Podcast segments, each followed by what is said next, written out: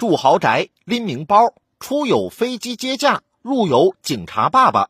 近日，一位名为王程程的网红翻车，当地公安部门会同纪检监察部门联合调查，戳穿了其画皮。一位曾与其合作的短视频编导更直白地表示，该账号当初定位的就是打造炫富人设、博眼球。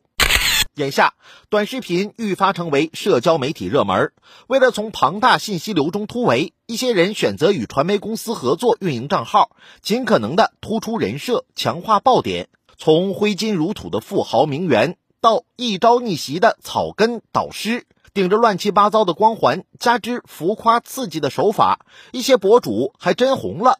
谁最能挑动情绪，谁的赢面最大，也让短视频平台的画风光怪陆离。短视频里的炫富桥段一抓一把，夸张内容背后可能存在的寻租、腐败等猫腻，也可能做的是营销噱头的生意。而类似的荒诞人设大行其道，固然有推手的操作，又何尝不是网络平台底层逻辑的具象呈现？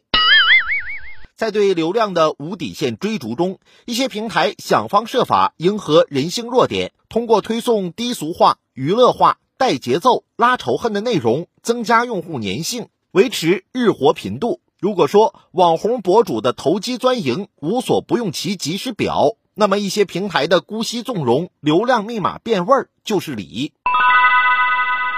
技术中性论曾盛行一时，但如今人们越来越清晰地看到，技术也有价值观。每一种技术架构、每一行代码、每一个界面都代表着选择，意味着判断。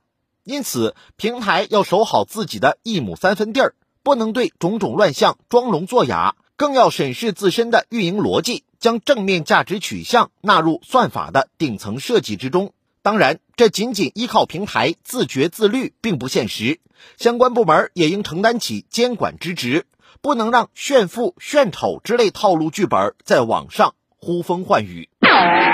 网络空间已经是现实社会的一部分，同样影响社会风向、世道人心。几个网红塌房事小，持续出清网上的歪风邪气。才是关键。